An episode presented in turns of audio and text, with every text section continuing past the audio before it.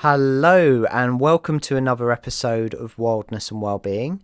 I'm Tim Jones, also known as Adventure Yeti, and today I'm here with Nick Pratt, also known as Nomad Nick, who spends his life adventuring in his van with his dog Toby. Hey Nick, how's it going? Hello, mate. Not so bad, thanks. Thanks for having me. So I noticed you, you love the outdoors, especially dips. When when did that passion initially begin?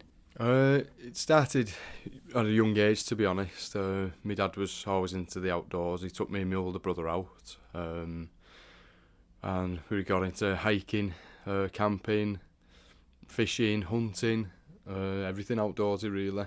Um, yeah, just at a young age, and as I've got older, obviously, I've come back into it. Are there kind of like any any points where you feel the outdoors has helped you with your mental health? Yeah, it was last year and a half ago. I had a big, big bad breakup with a partner from nine years. Uh, we had two kids, um, house, car, stable job, and that all went south all of a sudden. Really, in a bad way financially. Um, um, yeah, I've just struggled with that a lot last year. Being in the outdoors, it's like you just have to keep going no matter what. Like living in a van or being outside all the time, you have to just keep going. Especially with the dog as well. Like keeping my dog, that keeps me busy as well. He's he's saved me a few times, to be honest. Um, but yeah, just keeping busy all the time and going for walks. You've got to go up this mountain. Oh, I've not, I don't feel like doing it, but you've just got to keep going, no matter what gear you're in. Um, you can always drop down a gear. I always think, and even like when you're in first gear, you can always get out the car and keep walking. You can always keep going. So yeah, it's helped me in that perspective really, trying to just keep going through life and don't give up and reach the top of the summit or the trig point or anything like that, the hill, something like that.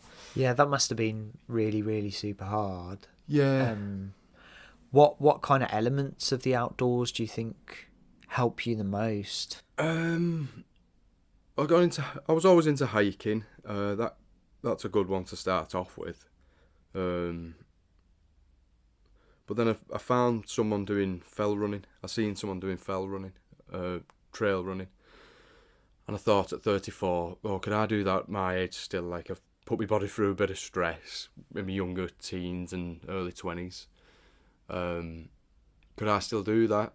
And once I got into it, and like realised I wasn't that fit, and oh, I'll try and get a bit better this time. And doing them runs, that's like another mind game. You've got to just keep going. You feel sick, you feel thirsty, you want to stop, but then you think in your head, no, I'll just keep going and running. Just keep going and running, and it'll be worth it at the end. But then you've also got to get over the fact once you're at the top, you've got to go back down. So it's it is a mind game, like uh, fell running. I do enjoy that. That's probably helped me most.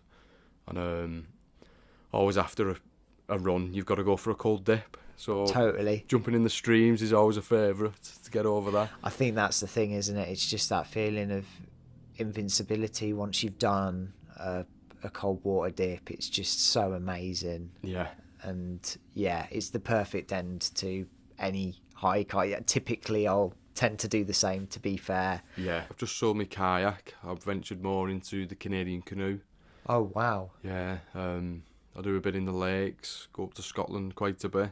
I think there's something really therapeutic about paddling along, and I, I've been really into it recently. I've just got a paddle board, and Yeah. I've just loved the kind of freedom and just chilling on the water and having a. I bring my flask with me as well, Yeah. and just have a, a cuppa. Yeah, it's nice to just stop off, isn't it, and have a minute. Like you said, it is very therapeutic. You get into a rhythm. I think that's why I sold my kayak because that was more. Let's have it. Let's go. See how fast we can go. Let's find some rapids. But something about a Canadian canoe or uh, stand-up boards where you, it is like a nice rhythm, and you've got to. You can't like stop uh, thinking what you're doing. It's like a meditation. To- does Toby? Uh, Yeah, Toby comes with. Um, he does jump in at the start every time. tell him not to, but he does. So he's usually shaking at the front of the boat, dithering with my coat wrapped round him. Oh, Yeah, but he does love it. what what is he? Sorry. He's a working cocker spaniel. Oh, He's six years old now, so he's just about calming down. When I have been outdoors, like I spend a lot of time on my own. I, I do like me, um, my own time and my own company. Um, obviously, I do talk to the dog non-stop, but that's just one of them. yeah. Might look crazy, but he's me like best friend really. Um, but yeah, being outdoors, you bump into a lot of people, and I feel a lot of outdoorsy people, especially doing sports like running or cold dips. I find it hard to think they must be going through something themselves to be like climbing these hills, and I wonder what they're thinking. So it's good that people are more open when you are outdoors. You do say hello to people. More people come across more friendly. Um, you get talking to characters. You meet some crazy characters, but that's all just part of the story. Yeah, all Mm. part of the journey, totally. Um, what what tools helped you the most with your men- when it comes to your mental health? Um, just probably self-reflection. I always think in in my it doesn't work with everyone, but in my head, it's self-reflection and not being so hard on yourself. And what what inspired the van life?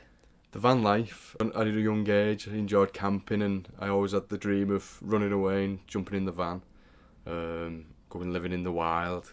Um, after watching that film, Into the Wild, one of my favourites. Um, and yeah, just started off following van life a bit, and went from there. Just jumped in a van and went for it one day.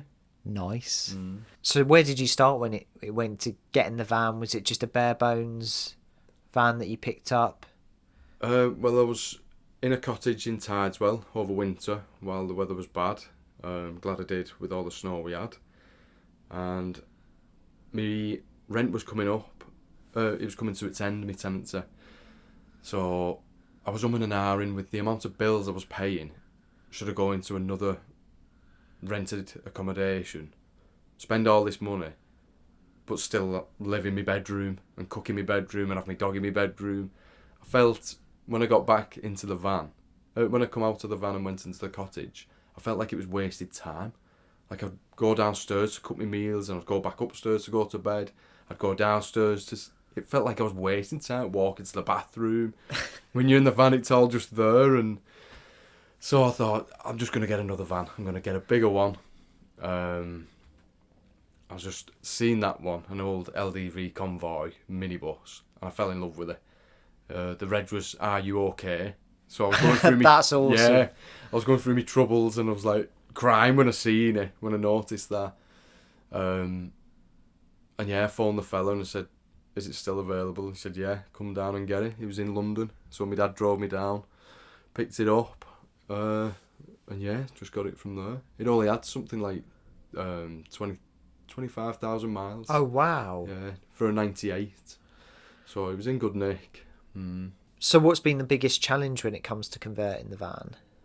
Um, the biggest challenge was the mechanics, because I'm no good at mechanics myself. I can change a filter or change oil, and spark plugs, but from that point on, I'm, I can't do anything else.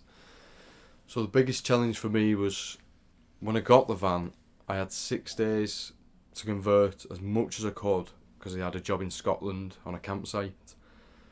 So I took 14 seats out, insulated the floor, put the floor down, insulated the walls, put boards up. Halfway through the roof, I give up because if you've ever done overlapping chickboard, it's really hard to do on your own, holding one end and trying not to break the other end. But yeah, I just jumped into it from then, but I've not done much more since then. So the hardest part is probably living with it half done and seeing all the jobs and wanting to do them, but not having having the time. yeah. Um, what's next on your bucket list? Ooh. Next on the bucket list. Um, just keep going. Just keep going in the van. Uh, it's coming winter soon, so I've just ordered a log burner slash Nice. range oven. So I'm looking forward to installing that.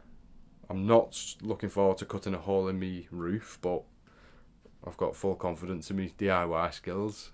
Uh, But yeah, I, I might stay around Congleton for work for another year, save up, maybe two years, and then I might venture out. You never know. Yeah. Just keep the van going, keep myself going. Yeah, so thanks for coming on, Nick. Yeah, thanks Um, for having me. How how how do people follow your adventures? Um, I'm mostly on Instagram. It's Nick underscore Pratt underscore eighty nine.